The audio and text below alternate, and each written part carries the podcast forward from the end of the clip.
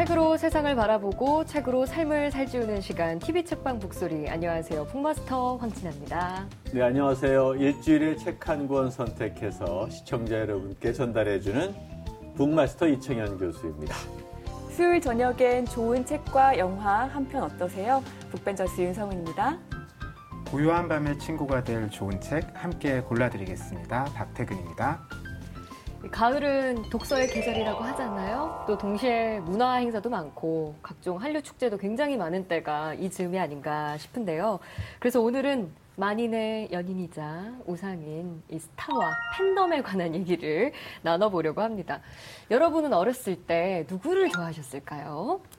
누구 먼저 팬이었어요? 너무 많은 스타들의 면면이 지나가는데 제가 초등학교 고학년 때 서태지와 아이들이 데뷔를 아, 했거든요. 그렇죠, 네. 그렇죠. 네. 하지만 저는 서태지와 아이들보다 듀스를 좋아했습니다. 어, 느낌 있다. 아, 그렇군요. 왠지 서태지와 아이들은 너무 많은 친구들이 좋아하니까 그렇죠.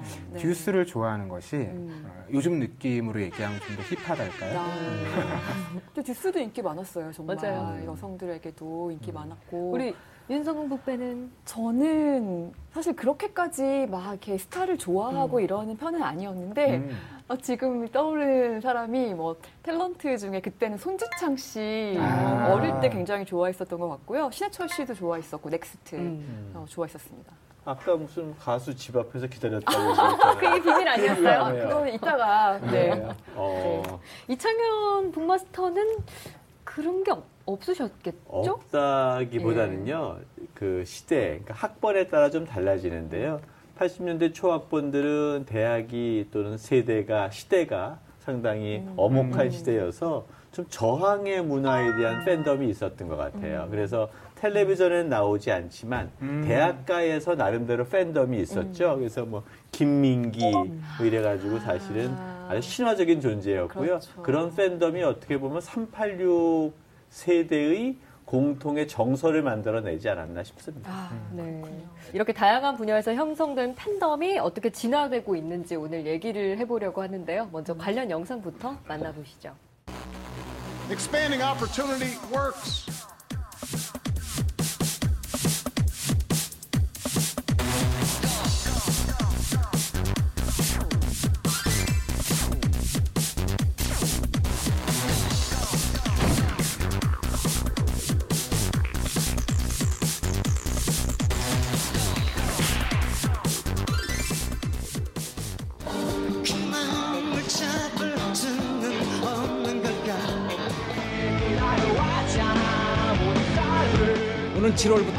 7월부터 음반 사전 심의 제도가 폐지됩니다. 아, 그래서 창작자들의 에, 표현이 대폭 자유. It's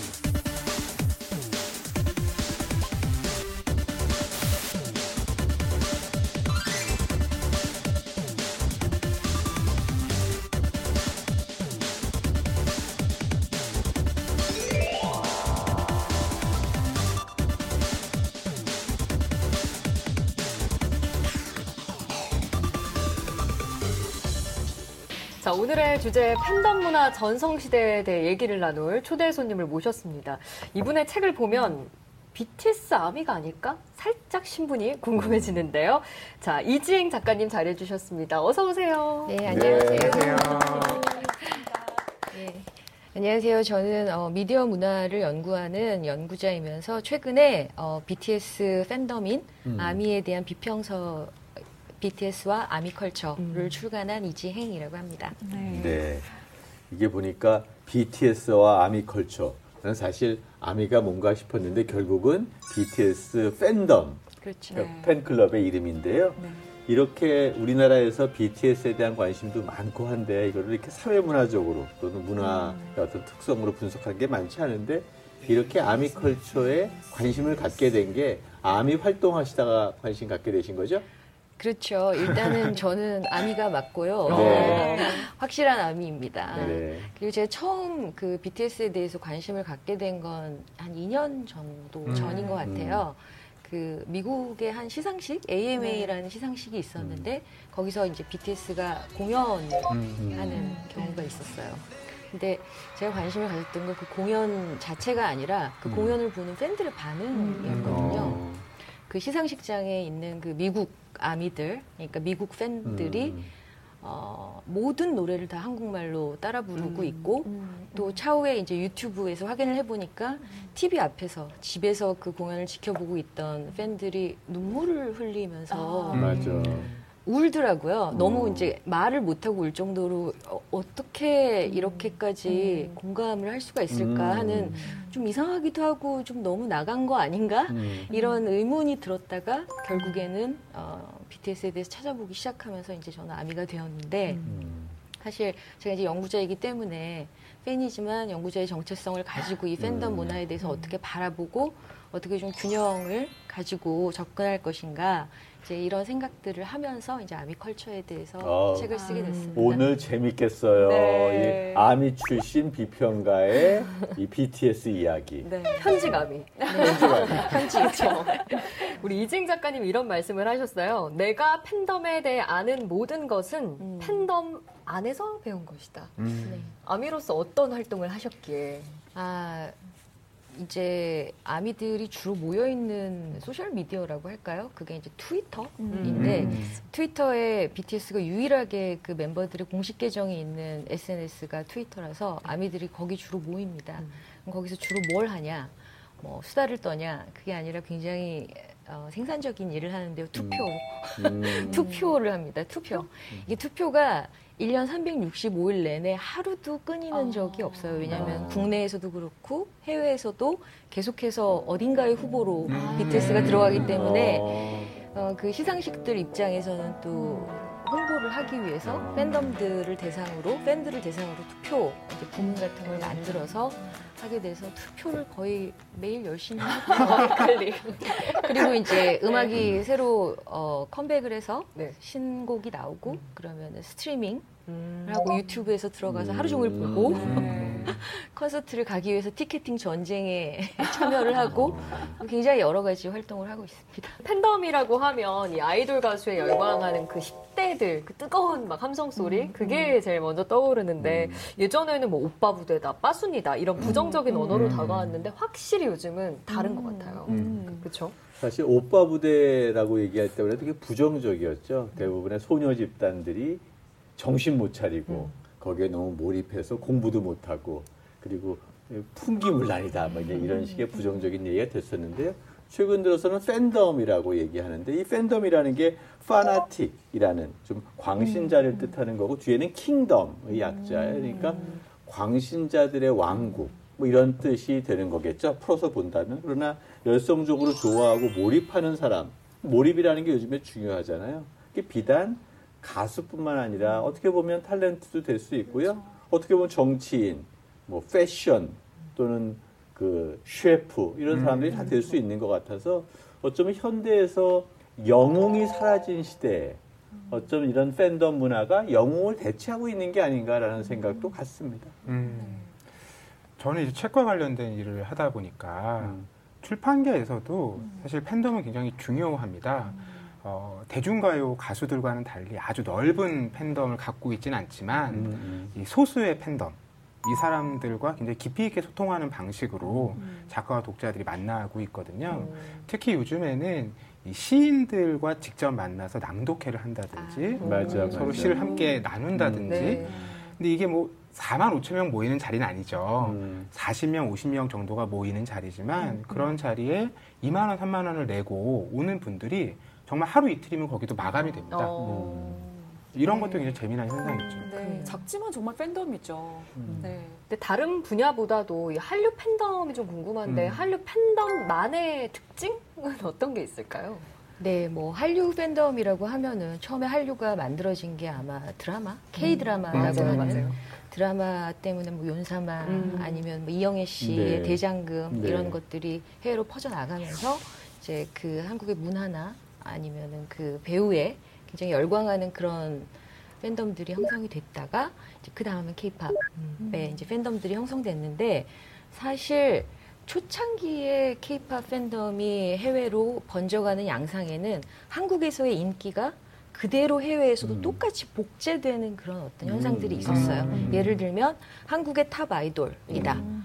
그러면 해외에서도 탑인 거죠. 음. 네. 인기가 한국에서 인기가 없으면 해외에서도 아, 없는. 네. 네, 초창기엔 그랬죠. 뭐 BTS가 음. 그 공식을 뒤집었습니다만 그런데 이제 한류 팬덤의 특징이라고 K-팝 팬덤의 특징이라고 하면 일단 외적으로 보이는 것 중에 가장 강렬한 것은 응원 구호. 아. 음. 집단적인 응원 구호가 이제 저희가 보다 보면은 어 저 뭐라고 하는 거야 라고 이제 노래 듣다가 어, 어, 뭔데 저렇게 막 뭐. 데모하는 건가? 어, 아, 네. 이런 생각이 네. 들 정도로 어, 그런 이제 응원 구호들을 하는데 사실 그 현장에 가서 몇만 음. 명이 집단적으로 어휴. 박자와 리듬을 정확히 맞춰서 음. 하는 걸 좀 위압감과 함께 약간 음. 경외심 같은 게 맞아요, 들어요. 맞아요. 그러면서 어 저거 뭐지? 나도 약간 따라하고 싶다라는 그런 사람들을 끌어당기는 그런 좀 매력이 응원구에 있는 것 같고 또 한류 팬덤의 특징이라고 하면 어, 서포트 문화가 있죠. 음. 예, 음. 예전에는 어, 그 조공을 바친다는 어, 약간 맞아요. 나쁜 식으로 예. 조공 문화가 있었는데 뭐 지금은 되게 여러 가지로 이 서포트 문화가 번지고 있는데 어, 제일 유명하고 대표적인 것은 광고 판을 네. 오, 어, 그러니까. 팬들의 돈으로 사서 네. 음. 그 멤버들의 생일이라든지. 아니면 컴백을 해서 신곡이 나왔다든지 네. 하면은 이제 그런 식으로 서포트를 해서 그 지지도를 네. 올리고 결집하는데 팬들이 마케터와 음. 그 바이어 역할까지 아. 이제 동시에 하는 이제 그런 문화가 되게 케이팝 팬덤의 아주 특징적인 지점인 것 같습니다. 그러니까 그거를 요즘에 consumer, 음. 이제 소비자가 아니라 프로듀서와 consumer를 함께 얘기해서 음. 프로슈머라는 말을 하듯이 옛날에는 누군가에서 만들어진 그러니까 스타를 일방적으로 소비했었는데 요즘엔 스스로 네트워크의 힘을 통해서 스타를 만들고 스타와 함께 공유하는 문화가 만들어진 것 그게 아마 한류의 어떤 이런 팬덤 문화의 또 다른 특징이 아닐까 생각도 갖게 되네요. 네.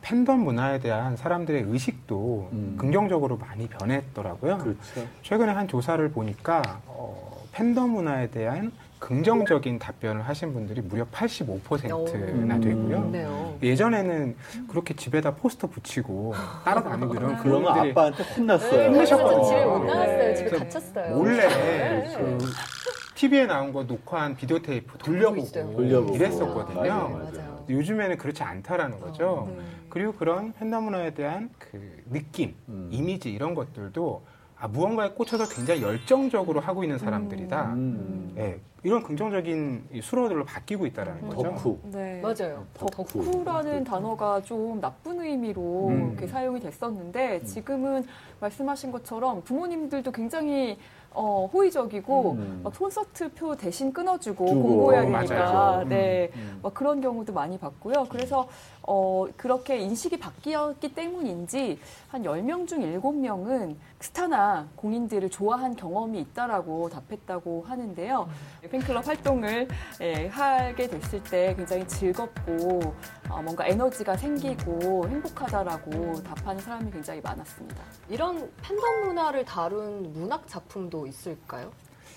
특히 최근에는 청소년 문학에서 그런 작품들이 많이 나옵니다. 음. 뭐한 10여 년 전부터 힙합 그렇죠. 얘기부터 시작이 됐는데 최근에는 그런 팬덤 문화가 워낙 일상적이고 예, 일상. 청소년 문화에서 굉장히 큰 영역을 차지하다 보니까 당연히 청소년들이 등장하면 팬덤 이야기가 나올 수밖에 없는 거죠. 네. 어, 그리고 또 최근에 문학계에서 어, 그런 팬덤 문화를 중심에 둔 소설이 작품상을 수상하기도 했어요. 바로 이희주 작가의 음. 장편 소설 환상통인데요. 음. 문학동네 대학 소설상 수상작입니다. 음, 음. 어, 저 책에는 나이가 더 많은 그러니까 20대 이 사람들이 아이돌을 좋아하는 얘기가 나오는데 이런 얘기가 나와요. 아, 당신들은 정말 누군가를 이토록 사랑해 본 적이 있냐? 음, 맞아. 왜. 내 사랑은 네. 그 사랑의 대상이 네. 음, 아이돌이기 때문에 비난받고 받고, 맞아요. 비웃음을 사야 하느냐? 음. 이런 식으로 되묻거든요. 약간 그 생각나네요. 연탄재 그렇죠. 함부로 차지 맞아요. 마라. 함부로 차지 마라. 너는 누군가에게 그렇게 뜨거운 존재였던 맞아요. 아, 네. 적이 있나. 음, 그럼 문득 이런 부분이 궁금한데 그런 팬덤 활동을 통해서 이 팬과 이 스타가 동시에 좀 상호작용하면서 윈윈하는 그런 네. 사례도 있을까요? 네, 뭐 일종의 그런 사례라고 볼 수 있는데 이제 마돈나의 경우를 좀 예로 네. 들어볼게요. 마돈나는 80년대 초반에 음. 그 MTV의 부상과 함께 음, 가장 그렇죠. 수혜를 입은 예, 예. 어떤 스타 라고 할 수가 있는데 그 비주얼이라는 게 그 당시로서는 굉장히 파격적이었어요. 네, 예.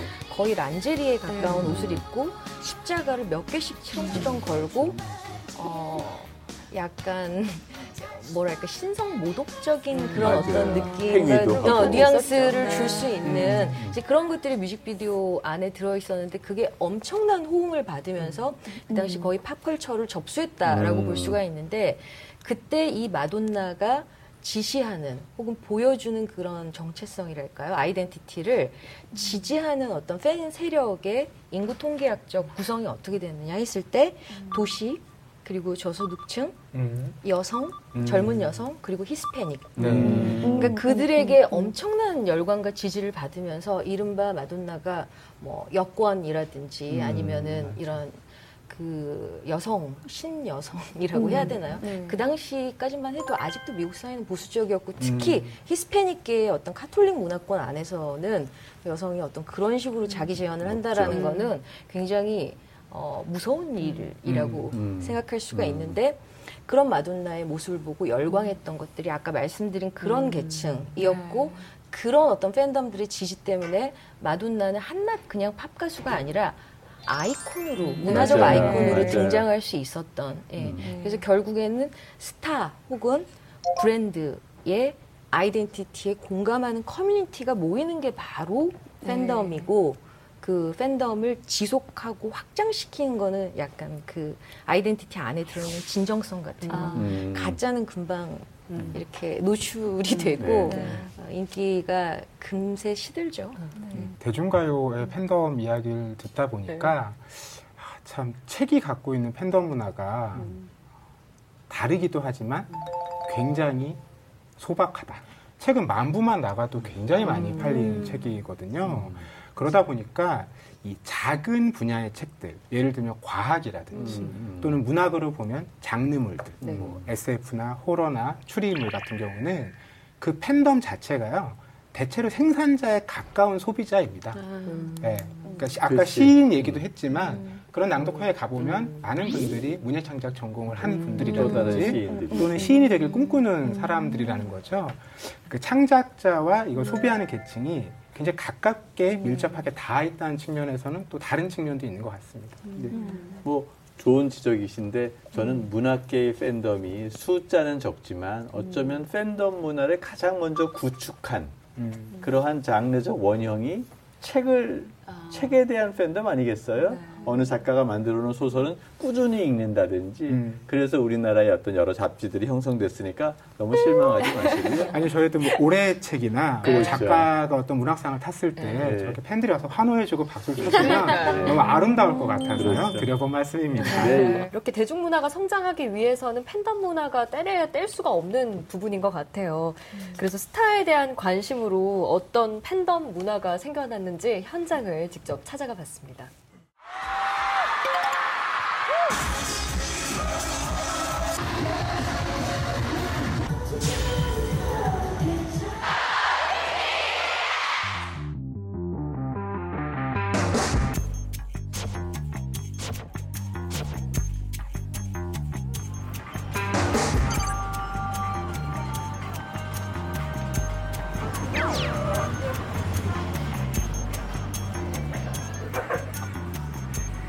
저희가 좋아하는 가수가 있는데 며칠 전에 생일이어서 컵홀더 이벤트 하고 있거든요. 어떤 가수의 팬이신가요?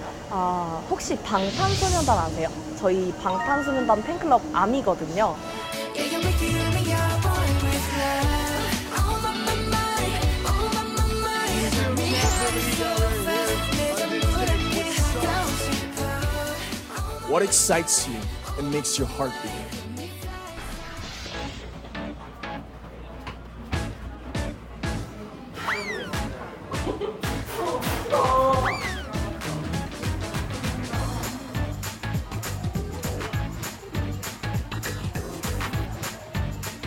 저희가 공간을 대여하는 이제 카페 숍인데 팬분들이 오셔서 이제 꾸미고 저희는 이제 컵홀더랑 굿즈를 이제 나눠드리고 있어요.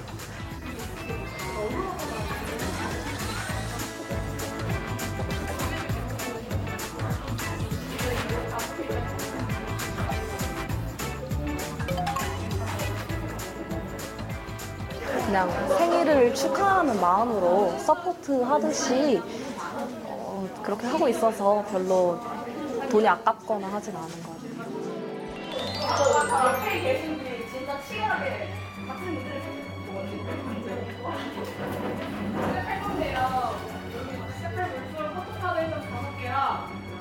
포스터랑 엽서 3종, 아크릴 키링, 포토카드, 종이컵까지 다 있습니다.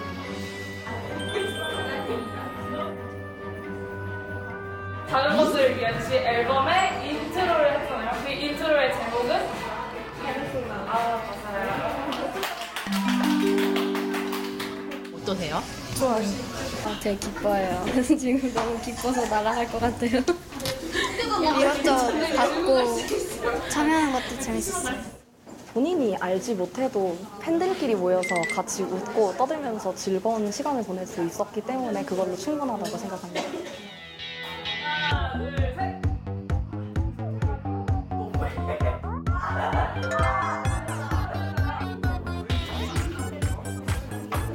여기에 속해 있다라는 그런 동질감이라고 해야 되나? 그런 걸 느끼면서 함께 즐거워하고 하는 행사이기 때문에 계속 할 수 있었던 것 같아요.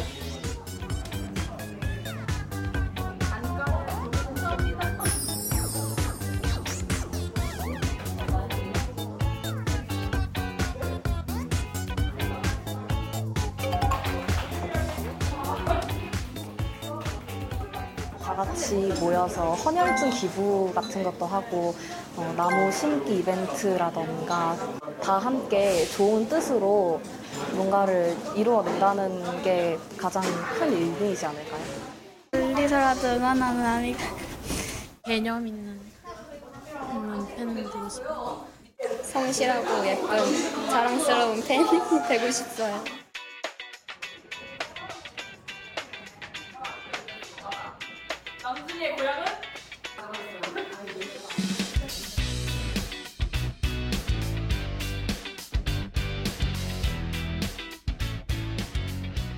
팬들과의 소통하는 아이돌, 뭐 소통돌이라고도 하는데요. 그렇다고 치면은 BTS를 빼놓을 수 없는데 BTS의 어떤 공식 SNS 계정이 세계에서 가장 언급이 많이 된 계정이다라고 얘기한 걸로 미루어서 BTS의 세계적인 인기는 뭐 우리가 두말할 나위가 없는데 그래서 SNS 팔로워가 2천만 명? 네, 2,200만 명. 2,200만 명. 그러니까 BTS 네이션이 된 것 같아요. 네. 근데 BTS의 특별한 무엇이 있길래 다른 사람들의 경쟁을 제치고 1등을 유지하는 것 같아요?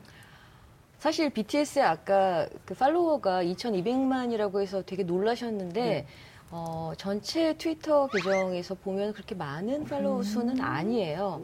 예를 들면은 그 미국 아이돌이라고 할 수 있는데 저스틴 비버 같은 경우에는 1억 명이 넘고요. 그 문제는 뭐냐면은 아, 팔로워가 많고 적고를 떠나서, 떠나서 얼마나 그 많이 언급이 되느냐. 음. 네, 그러니까 이 작은 팔로워가 상대적으로 작은 팔로워가 얼마나 열정적으로 언제나 BTS의 얘기를 하면서 이들에게 어떤 바이럴을 만들어주는가 그 몰입도라고 해야 될까요? 그런 이제 몰입도가 아미들이 다른 건데 그러면 이렇게 충성스럽고 강렬한 헌신적인 팬덤을 만들어낼 수 있었던 이유 BTS가 라고 했을 때 이제 서양 팬들은 이런 얘기를 해요. 어, BTS의 음악 때문이다. 음. 무슨 말인고 하면 우리가 보통 아이돌이라고 하면은 약간 회사가 만들어준 노래, 음. 뭐 네, 컨셉, 춤. 춤을 가지고 약간의 인공적인 네. 혹은 더 좀 지나치게 말하면 약간 허수아비 같은. 어, 같은 이런 식의 어떤 편견과 선입견을 가지고 맞아요. 계신 분들도 되게 많은데 그래서 자기의 이야기를 하고 자신이 직접 곡을 쓰는 BTS에 대해서는 아티스트로 인정을 하는 거죠. 음. 그래서 이제 그 부분이 어, 일반적인 케이팝 아이돌과 구분되는 아티스트로서의 BTS의 음. 지점이다라고 이제 인정을 하면서 더 폭넓은 사람들이 이 BTS 팬덤으로 들어올 수 있는 계기가 되었고 두 번째는 BTS의 어떤 걸어온 음, 여정이라고 해야 될까요?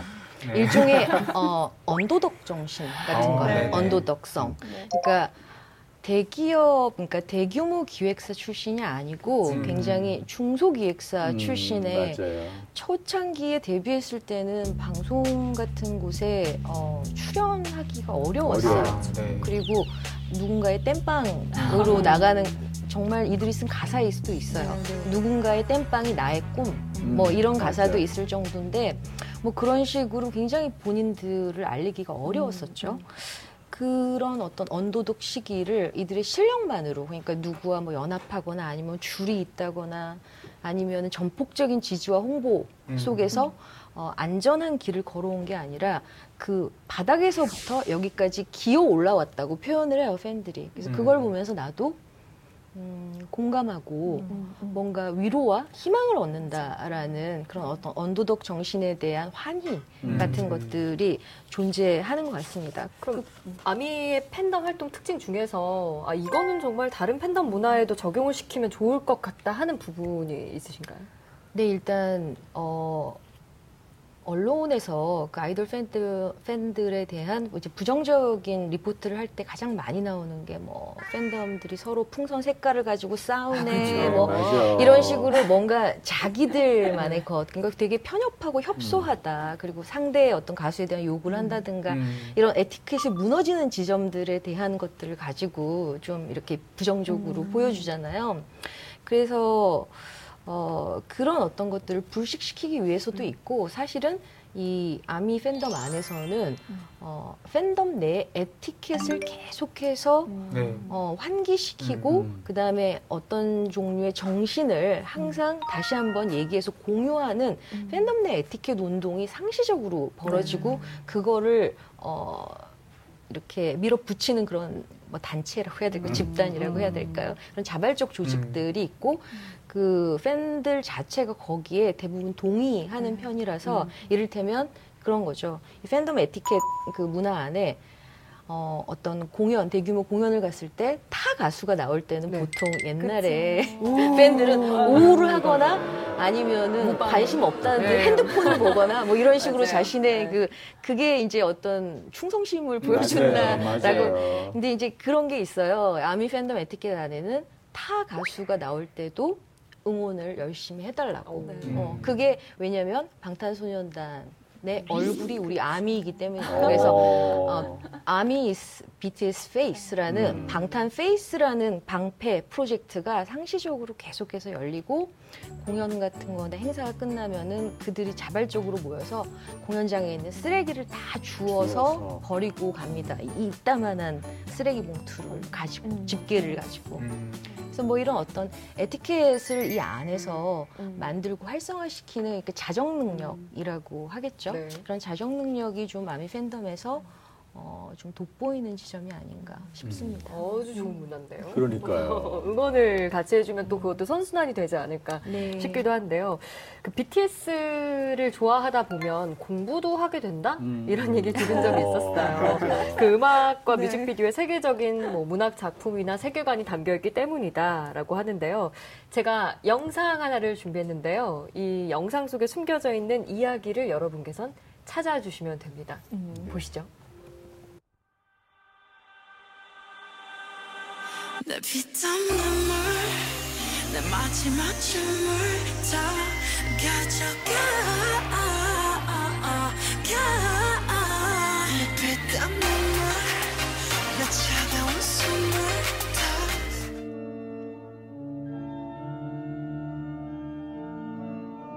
이건 뭐예요? 파이프 올간이에요. 네, 오르간을 이제 멤버 중에 한 명이 치고 있는 건데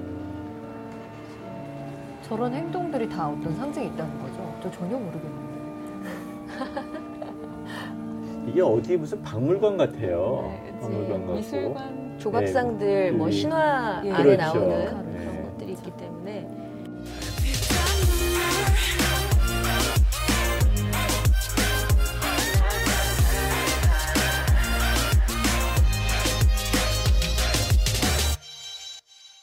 이제 어떤 게 숨어져 있는지 네.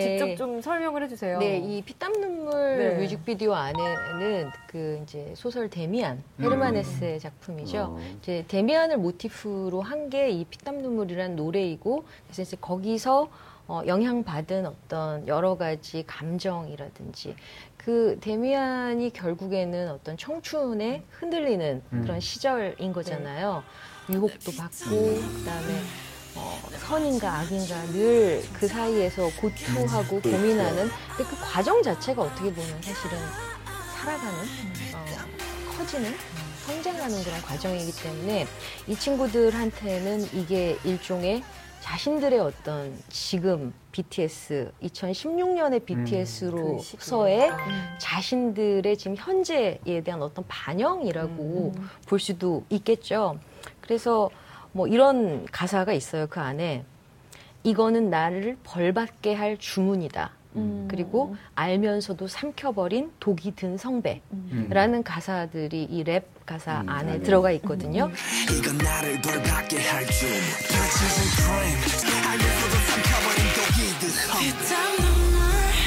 어떻게 보면 이게 데미안의 얘기인가 싶기도 하지만 그거 플러스 어, 아이돌이라는 어떤 특수 상황에 처한 아티스트 자신의 처지에 대한 인식이기도 한 거죠. 그렇죠. 러니까 많은 것들이 행복하고 즐겁기만 하겠어요. 그래서 어, 고통스러운 부분들이 있지만 이거는 내가 선택한 운명 받아들이고 그다음에 이 안에서 내 길을 간다. 그런데 이제 피땀 눈물 같은 경우에는 그 중에서도 유혹이 다가왔을 때 흔들리는 그런 어떤 흔들리는 사람 혹은 선의 자리, 악의 자리, 관찰자 음. 이런 것들을 각각의 이제 그 멤버들한테 배역을 부여함으로써 이야기들을 만들고 있고 그런 재미에 빠져서 못 태어나오는 팬들도 어. 있어요. 네. 근데 뮤직비디오 보면서 우리 박태근 북배 뭐 잡아내신 거 없어요? 문학적으로. 아, 요거 혹시 그거 아니야 싶은 거?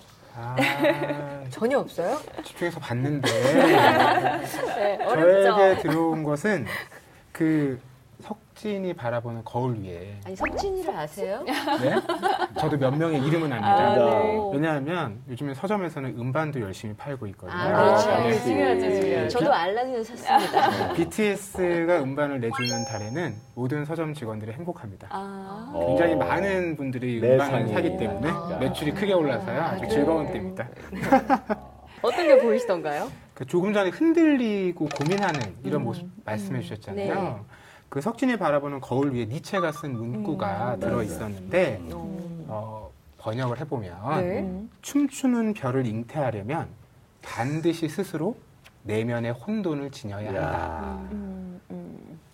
내면의 혼돈을 음. 겪고 있군요. 이게. 성장하는 과정에서 누구나 겪어야 할 맞아요. 과정이잖아요. 음. 통마을에 맞아요. 같은 그렇죠. 것인데 예. 음. 이런 것들을 이렇게 세련된 방식으로 표현하고 전달을 하니까 음. 공감대가 굉장히 커지는 게 아닌가 그런 음. 생각이 듭니다. 음. 이렇게 뮤직비디오 하나를 보고 팬들이 니체에 대해 생각하고 네. 뭐 데미안을 읽게 되고 음. 이런 게 바로 네, 네. 선순환 좋은 그렇죠. 영향력이 아니겠어요? 그렇죠. 최근에는 뭐 융 심리학까지 음. 그러니까요. 어, 최근에 나온 앨범의 제목 자체가 네. 이 융심리학 네. 개론서의 Map of the Soul 영혼의 네. 지도 앞으로 계속해서 시리즈로 한 음. 1년여간 더 지속될 예정이니 책은 더 많이 팔리지 않을까 싶고요. 그것 때문에 융심리학을 공부하는 음. 팬들이 굉장히 많습니다. 음. 네. 어쨌든 BTS에 대한 관심들, 이 팬들이 주는 사랑이 이제 세계를 바라보는 눈으로 좀 네. 나- 다양하게 쪼개지고 있는 것 같다는 생각이 드는데 음. 참 대중문화를 이렇게 이끌고 만들어가는 팬덤 문화를 앞으로는 우리가 어떻게 봐야 될까요? 그 팬덤이 비단 이제 대중문화 영역에서만 작동하는 건 아닌 것 같습니다. 음. 그 브랜드 같은 경우에도 충성스러운 그쵸. 팬들, 네, 네. 음. 그러니까 거의 팬덤. 그렇죠. 다시 말해서 이 브랜드의 아이덴티티가 있을 거 아니에요. 음. 뭐 질 좋은 상품을 내니까 저희 브랜드의 팬이 돼주세요. 이렇다기보다는 어떤 아이덴티티를 맞아요. 브랜드들마다 서사를 부여를 합니다. 네. 그러면은 그 아이덴티티에 동조하고 어, 그걸 공유하려는 사람들이 모여서 충성스러운 로열 팬이 네. 되는 거고 요즘 브랜드들은 다 이 팬덤을 만들고 그렇지 않으면은 어, 시장에서 생존할 수 없다라고까지 음, 음, 이야기를 하더라고요. 아무튼 그래서 이 어떤 브랜드도 이제 팬덤이 없이는 생존이 불가능한 그런 시대에 대중문화는 더하겠죠. 그렇죠. 그랬을 때, 어, 이 팬덤 현상을 그냥 우리가 되게 속된 말로 뭐 빠순이라든지 이런 식의 멸칭으로 어, 우리가 부르거나 아니면 좀 낮게 보고 음. 그것들이 굉장히 별거 아닌 듯 혹은 되게 하위 문화고 저급한 문화라고 생각하는 선입견에서 좀 벗어날 필요가 있다 라는 생각이 듭니다. 이제 어찌 보면 모든 것들을 팬덤이 주도하는 시대가 되지 않을까. 음, 네, 네. 그런 선한 팬덤, 네. 적극적인 팬덤이 주도가 되지 않을까 싶은데요. 오늘 방송 좋았나요? 방송에 대한 응원 이렇게 표현해 주세요. 다운로드하기, 댓글 달기, 구독하기, 하트 주기. 더 좋은 방송을 위해 응원해 주세요. 다운로드하기, 댓글 달기, 구독하기, 하트 주기. 기억하셨죠?